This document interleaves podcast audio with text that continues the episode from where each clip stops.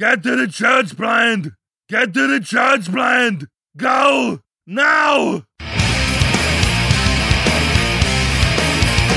I'm Pete Mitchell, and he's Peyton Jones, and you're listening to Hardcore Church Planting, the companion podcast for the Church Planter Podcast and Church Planter Magazine. Each week, we'll bring you interviews from planters who are in the trenches making it happen right now. These active church planters bear it all, share their successes, their failures, and what they'd wish they'd known when they were first starting out. Listen in to discover how God is working in their church plant.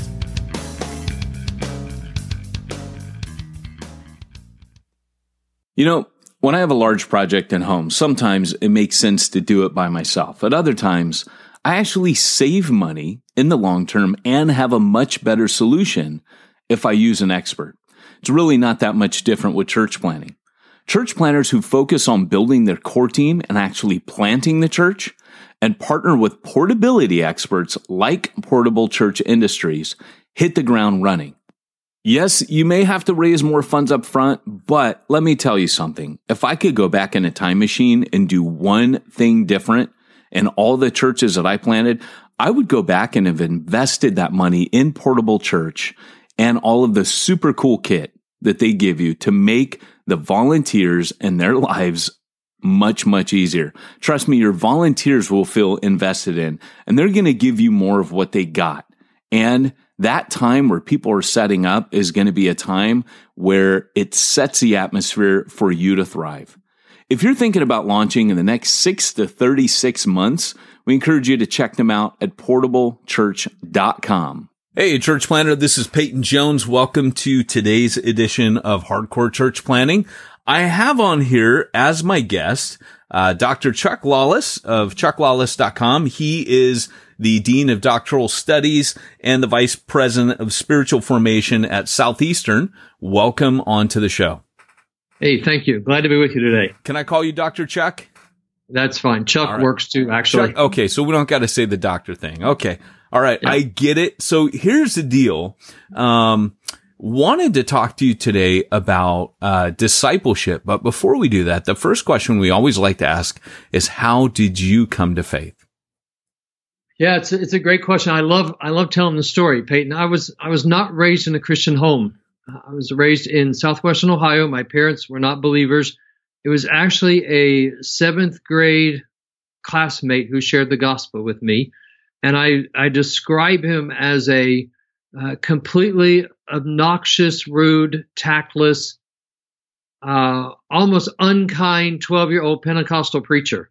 Uh, because he he was in my face every day with the gospel, e- even to the extent that he would meet me in the classroom door when I walked in the door some mornings and say, "Chuck, it's it's a good thing you lived through the night," uh, be- because he would say you'd be in hell right now if you if you uh, hadn't. And while he had no tact, he had a lot of truth, and he did not let up on me. Yeah. And I actually, I actually went to church with a neighbor in the summer between my seventh grade and eighth grade years because I wanted to go back to eighth grade and tell this kid, I went to church, get off my back, and God grabbed my heart that day. A, a lot of years ago now. Wow. And that dude is Shirley Praying. You know, it's it's funny.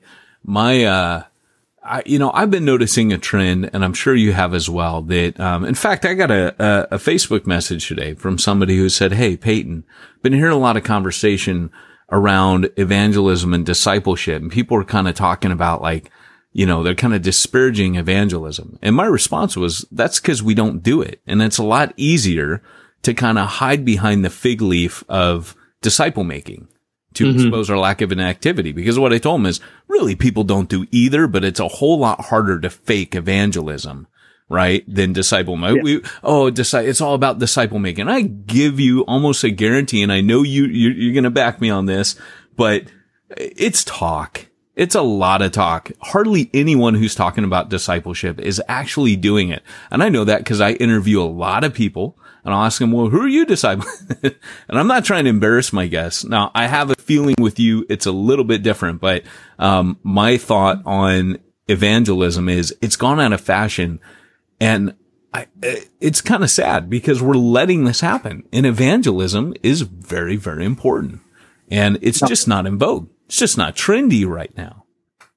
Yeah, no, no question. And we most of us have very few, if any, role models who who have shown us how to just enter a conversation, speak the good news of Jesus to somebody. So we haven't seen it fleshed out.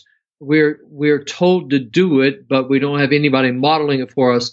And I think you're exactly right. I think particularly for young leaders, if I have a concern about their renewed interest in discipleship, it is that they are going to focus on discipleship to the exclusion of evangelism, which means it's not really even New Testament discipleship. Right, right. So unpack that a bit. New Testament discipleship is. It is it is the, the process by which we invest in one another's lives as God uses us to help each other uh, as He is conforming us to the image of His Son. So we're walking side by side. I don't think that's the only way to do it. In fact, I think discipleship happens corporately. It happens in small groups. It happens in mentoring relationships with the goal of our being provoking each other to good works as God is conforming us to the image of Christ. Mm, that's good, man. So how did this kind of become a passion of yours? Well, I told you how I became a believer. I was I was 13 when that happened. I actually started pastoring full time when I was 20 years old.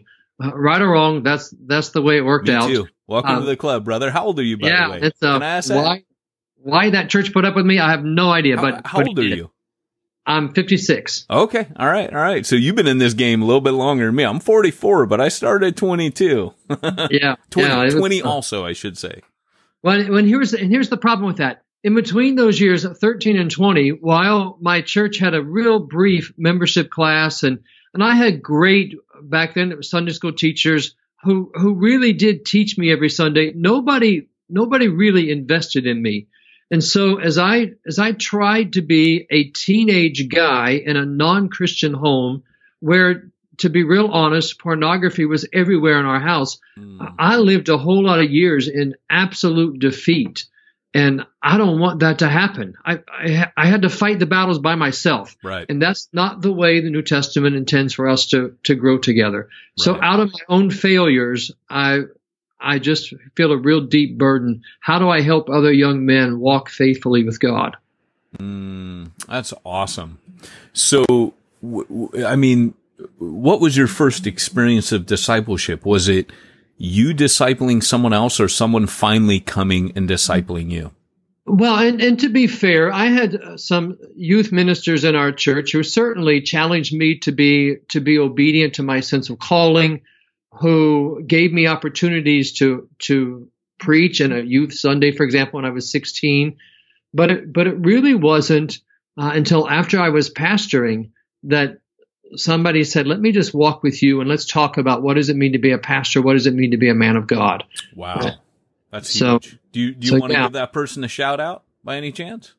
Who was Yeah, it? I will. Yeah, actually, it was uh, it was a man who was our student minister at one point, and later on left our church to pastor a church. His name was Don Betts, and Don actually went to pastor a church, and then when he left that church, I actually followed him two pastors later, and so I followed in his footsteps My Uh, a, a lot in those years. And even after he left, he still stayed in touch with me and still opened up doors to let me let me preach and just just help me in that process. And it wasn't it wasn't even a formal sense because he wasn't in our city uh, anymore. He was, but but uh, far enough away that I wasn't talking with him every day. We weren't meeting once a week. Uh, he just he just kept in touch with me and let me know what was happening and challenging me to be to be obedient to God in my life. I love it, man. I absolutely love that that is your story. You know, right now, Exponential is doing this really cool thing called a Hero Maker in 2018. That's their next theme. And it's all about this as hmm. a leader that if you're just running a Sunday show or trying to build some institution, you're doing it wrong. And discipleship, you know, I had to sit down today and make a little video that was basically recounting who had poured into me. And I probably have the opposite story. I had a nonstop. The only reason I think I made it to a pastor at 20, right or wrong, like you said, a tons of mistakes, but probably was because people were pouring into me nonstop. And Sure. something even to this day, like I will seek out mentorship. I will still to this day seek out discipleship at all times. So, um, walk me through a little bit what it looked like for him. Um, what did he do with you? Cause I, I can give you like what I, but you, you know, you're Dr. Chuck Lawless. We want to hear, you know, what does that look? What does discipleship look like for you? First off, what, what did it look like when he did it for you? What does it look like for you now? Well, and again, go back to to what I said a little bit ago. It really wasn't formal with him. Mm. He he just loved me and challenged me and pushed me to be obedient to my sense of calling. Mm. Uh, he he checked up to make sure I was reading the word. And He did some of that when he was our was our student minister as well. He he, for example, invited me to walk alongside him doing a bus ministry in the 70s. I mean, I'm seriously dating myself there. But he he challenged me as a as a as a 16 year old secret out that's right. That's true. That's true. But he challenged me when i was 16 years old to all right do whatever you can do for for uh, god's glory and then when he went on to the pastorate and still kept his his arm around me and invited me to come and preach at his church uh, to evaluate my my preaching he simply he loved me in a way that i welcomed his critique i think mm. i think mm. that was the that was the big thing. Even though, again, we we were geographically distant a little bit, uh, I still trusted him to to speak to me and challenge me.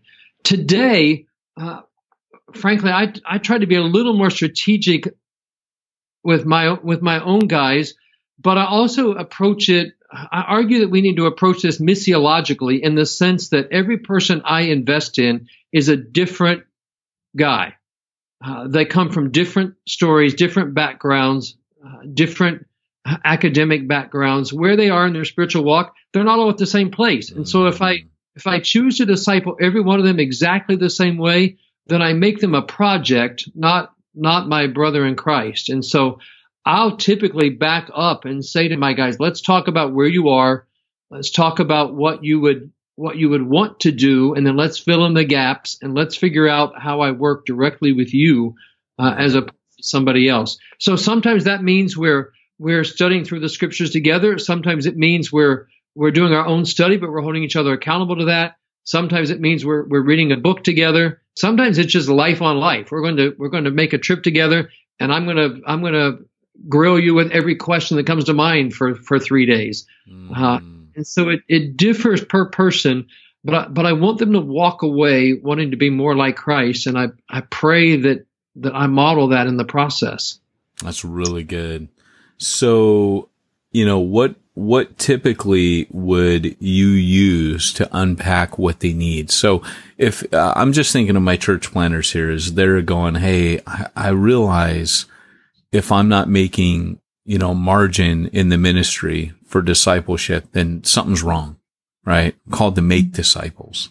Right. Um, so, so, you know, running a church service, building an org, like we said, that's, that's not the call. Um, so if the call is discipleship amongst a few other things as well, um, baptizing, you know, this and that, that, that implies the evangelism, proclaiming the gospel, the kingdom, all those things are in there. So, you know, uh, probably you're, you're sensitive to this as well, that, um, right now, as we said, some people are just saying it's only discipleship. No, discipleship is a chief part of it. It's not only discipleship, but if, like you said, it does involve evangelism, it's not biblical discipleship. Um, right. So, uh, unpack for me what questions you would ask somebody. So if one of our church planters is going see someone, Hey, I think I'd like to disciple this person. A, how do you choose who it's going to be? And B, what questions do you ask to unpack what they need? Yeah, let me let me back up just one second to the issue of discipleship and evangelism and so forth. If I do think it's really important that uh, we continue to make that point that you you've made so well. I, I fear for some guys, if all they're doing is discipleship, they're they're planting classrooms. They're not yes. they're not planting churches. They're planting their seminary classroom uh, because that's what they're most comfortable with, and often it's because they've never been discipled. But but it's really not all that the church is called to be. So so here's here's my general approach. I think Jesus shows us something when Luke six tells us he prays all night long before he calls out the twelve. Mm. Now it's not it's not the first time he called them out. It's at least the third time that we see a sense of Uh, they are directed to him by John the Baptist, and later he calls them from the sea. And then this third time, he specifically narrows that down to the 12 and then the three, and I think ultimately to Simon Peter. But, but there's something about praying deeply as we call out people. Because as I look at what happened for Jesus, the Father directed him to 12 men, one of whom would stab him in the back, and all that would run when he was when he was arrested. And so I, th- I, think we need to remember that when we pray, God might direct us to invest in somebody who surprises us. Um, when we don't pray, I think what we're going to do is choose people who are most like us and that we most like. Mm. And and God's wise enough to direct us to people that we most like and are most like us. So I don't think that's that's wrong. But I think if we only choose on those grounds, we might miss somebody that God has his hand on and nobody knows of but God. Yeah. Uh, and so, so I think praying and watching, watching for people who just naturally gravitate toward us, people that hang around us, perhaps even in the shadows, who, who just want to glean something, but they're, but they're too shy to walk up and ask a question. Uh, who are who are those folks who already naturally are watching our lives because mm. somebody somebody is right um, and then then when i begin those conversations my general approach is to say say to a potential mentee is i want you to write for me if the sky were the limit what would you want out of this relationship mm. and i and i let them at least put it on the table it's not where we land all the time but but the reason i want them to put it on the table is i want to know what their dream is. Because if I can't give them that, and I seldom can give them everything that they want, I at least want us to be talking about that up front. I don't yeah. want I don't want my mentee thinking this is what I'm going to get, and I'm thinking this is what I can give, and I've set them up for disappointment. Right. I'd rather you tell me what you want, and then let's negotiate. I'll talk about what I can give you, but let's also talk about things that you probably need that aren't on your list. If so, if from a biblical standpoint, I can like this is popping for me because you see Jesus when he's calling. I mean, John goes into, he's the only gospel writer who really goes into a bit of detail about the calling of, of these various disciples. And there's that one scene where John and is it Andrew, you know, they kind of follow him along and, you know, Jesus turns around and says, what do you want? what are you mm-hmm. seeking? Mm-hmm. And that's his first question. So this is really connecting with me because they don't know. They actually yeah, don't right. know what they're seeking. And, and until Jesus, and in fact, their, their answers kind of faffing about a bit to quote the British. They, they say, well, uh, where are you staying, Lord? You know, and it's kind of almost like a, a filler. Like we don't really know what yep. to answer. Where, where are you staying? And really what they're saying is we just want to hang out with you a little bit more, but they hadn't defined what they really wanted. And I love that you bring that out. Yeah, and, and to your point, they they likely didn't know. Other than, and I I think probably there was some confusion about what kind of Messiah he was going to be, but but they certainly just wanted to be with him. So he says, "Come, come, let's hang out." And sometimes you can learn an awful lot about a person just by hanging out together. So I would I'd say to your church planters the same thing I say to all of my all of my students. We need to get in the practice of not doing ministry alone. That every opportunity we have to have somebody with us, we're always letting somebody hang around us, uh, whether it's in a formal relationship, an informal relationship. But we're always teaching somebody because there's always somebody who would love to be taught. Sorry, I had to wait for my train to go by. okay. for our listeners, I had to put it on mute because, uh, so sorry about an awkward pause, but I, I live right on a train track. You won't know that, but you'll know it by the end of this second episode we do. Yes. So what is, what are some of the questions, the clarifying questions that you're going to ask the people that you're going to disciple? I, I tell my guys, if I'm going to work with you, I, I want permission to ask you any question I want to ask you about your life. Mm. Period. If they say to me, no, I don't want you to dig into some areas, then I'm not, I'm not willing to make that commitment. It's um, so funny you say this because I wrote a blog about a year ago called "You Need Permission to Mentor Somebody," mm-hmm. and and I got a lot of kickback from. Oh no, it's a biblical response, and I'm like, no, you don't understand.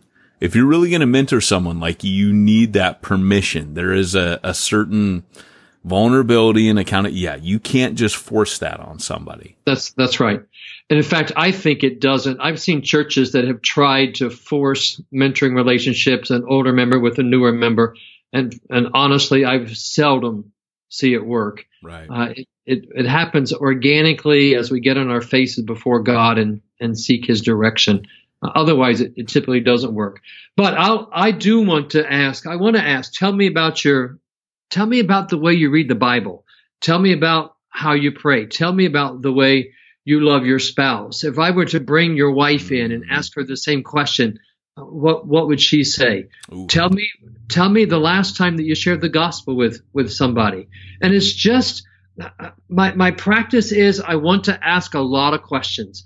There, there's so many things you can learn about people without putting them on the spot when you really are putting them on the spot. Right. Pe- people just receive questions differently than they receive commands. Right. Uh, so you go in as a learner, like you're going into an unreached people group. You go in, I want to learn about you. I want to learn your worldview, your history, your understanding, your theology. And then out of that, let's figure out the best approach to take to, to help you grow. Right. I love that. Absolutely love that. So, um, let me ask you in discipleship today, um, where do you see it going wrong? Where do you see it going right? What are the things that are encouraging? What are the things that you're concerned about? Encouragement is I do think we have a young generation of church leaders who recognize that we, we really can't be the church fully if we're not being discipled and, and making disciples. I I think I think we're seeing a young generation that longs to have older people like like me uh, in their in their churches. They recognize the value of of multi generational congregations, and so they're looking for that. They're welcoming that. Uh, unlike my generation that just stepped out, and I like the fact that we just stepped out, but we didn't realize what we were missing because we had never we had never seen it. And so I, I think there's a real positive in that. There's there's a, a real interest in making sure we get our theology right. I think that's that's good. Uh, on the flip side of that, some of some of the concerns I see, one, as I said, I, I fear that we're going to do discipleship to the neglect or the exclusion of evangelism Right. and think that's sufficient. Right. I do fear that some of our discipleship is entirely head centered, uh, that Mm. I keep giving you data and knowledge, and we're going to read books together, but that doesn't mean we're going to go out and walk the streets and, and talk to people about Jesus. Now you're on my favorite t- subject. My absolute favorite subject is how we disciple people hands on and on the street. So th- this is, this is my sweet spot. This is, this is what you and I could talk all day about this, right? And then we'd have to go do something, right? Cause we get, we get impatient right. with ourselves. That's exactly right. What does that look like? How do you ensure that it's not? What have you found as far as ways to keep it from being head centric? Get outside of an office Yeah. when Amen. when you're doing it. That's that's the big thing for me. I travel a lot, and as often as I can take one of my guys with me, I'm going to do that because I can teach them a lot more about being godly when somebody cuts me off in traffic than I can sitting in my office at Southeastern Seminary. right. Uh, I can teach them something about prayer if they see me praying, not when there's food in front of our face. Uh, as, as they as they see me teaching and talking to people uh, after after I've taught, the the more you can get outside of some formal setting and really spend time together, which is what Jesus did with with his disciples. It's what Paul did with Timothy. Uh, I think you naturally are going to be talking about those kinds of things because you're not sitting with a book in front of your face the whole time. Right. Right. No, that's, that's absolutely fantastic. Um, you know, what I've come to over the years is that Jesus, he did time, teaching, and what I call tactics. So tactical training. So it was time, which was life on life. There's teaching, pretty self-explanatory. Um, and then there was, hey, let's get out here and do it. And sometimes he was like, you do this, you feed the people, or, you know, you cast this demon out. And we're, we're, we seem to be really good at the teaching stuff. And I think the church is kind of awakening to the life on life stuff, but it's that tactical part that, that Mhm. going on mission together. And I don't mean like just to Tijuana. I mean, right. like literally engaging in, you know, missional engagement, whatever trendy term you want to call it, but it's just doing it. So, for example, like the, the, when, when I first came to faith, the, the gentleman who led me to faith literally said, Hey, there's a big concert coming up Sunday night. Um, you know, uh, it was 4th of July and he said, let's go down the beach and invite people to it because there's going to be evangelism going on this concert. And I don't care if, if people listening are like, Oh, that sucks. That's the stuff I don't want to do. I love what Moody said, where he said, I, I like the way I do it better than the way you don't. That's, that's right. And, and so yes. what happened was this guy just took me out there, threw me in the deep end. I was days old in the Lord and that hmm. did something to me. I wonder, you know, if that's something that when you're discipling, um, you have learned to, for me, it was like your buddy that, that led you to faith where he had no social skills. There was no intentionality in this. It was sink or swim, buddy. There was no equipping. Yeah. There was, yeah. don't be a sissy about this. Um, that's what it looked like for me. What, what have you seen that's been really helpful in getting people out on mission and discipleship? Well, and I, and I admit that I am in a unique position here because I can I can open doors for one of my guys, for example, to go preach in a in a local church somewhere. Or I've taken uh, over the years, I've taken some of my guys to a prison where I was doing prison ministry and and and open the the way for them to get inside the walls and then give them opportunity to to preach. I, I think some of it is saying, all right, I'm going to, I want you to go with me, but I want you to be prepared to do this. So I, I might say to one of my guys, I want you to go with me. I'm going to preach this Sunday, but I've already asked the pastor. He's giving you five minutes to share your testimony in front of the church. So I want you, I want you to be ready to do that. So, so you're letting them take some steps of faith and, and letting them hear you say, I want you to do your best for the glory of God. Uh, and if it's not all that you want it to be, I want you to know I'm right here with you. Yeah, I love you. We'll pick up and move on. And you're not by yourself here. Uh, we've all been there, uh, and so I'm, I'm with you. Can, can you imagine think, Paul? You, you know, the first time Timothy gets a go right out out in the marketplace somewhere, and Paul's just standing by, just smiling, you know, and Timothy's fumbling all over his words, and you know, Paul's going, "Attaboy, attaboy, it's all yeah, right, that's right, it's all right, it's okay, you know, it's going to be okay, that's right." Well, hey, we're out of time, which really sucks because this is this is a fun conversation, but I got you for another session. So if you guys are listening to this, and the next one is going to be on spiritual warfare. But before we go, um, you guys can catch up with uh, Dr. Chuck Lawless at chucklawless.com. And you can also um, uh, listen to his answer to this question, which he doesn't know is coming. But uh, we get this question we give it to every guest. Um, the, the players change, but the question remains the same. And that is if you and Dietrich Bonhoeffer, author of The Cost of Discipleship, were to get in a physical fistfight, who would win?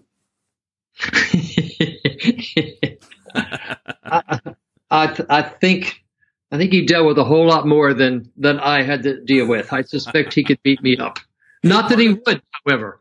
Not that he would, but I suspect he could. Yeah, part of the underground resistance movement, right? I mean, yeah, he, he rocked a tie and a suit, but you know, he he he did life together underground, didn't he? So who knows, man? That guy was probably pretty tough. So, all right. Well, hey, guys, it's been uh, Dr. Chuck Lawless on Hardcore. Thanks for joining us today. Dr. Lawless, thanks for being our guest. And Arnold, hey, thank you. Sign us out. Remember, if you are called to church planting, go hardcore or go home. You've been listening to Hardcore Church Planting. Hardcore Church Planting has been brought to you by the Church Planter Podcast and the Church Planter Magazine, which is available in the App Store for both Apple and Android devices. If you like this episode, leave us a positive review. If you didn't like this episode, we'll be happy to give you your money back.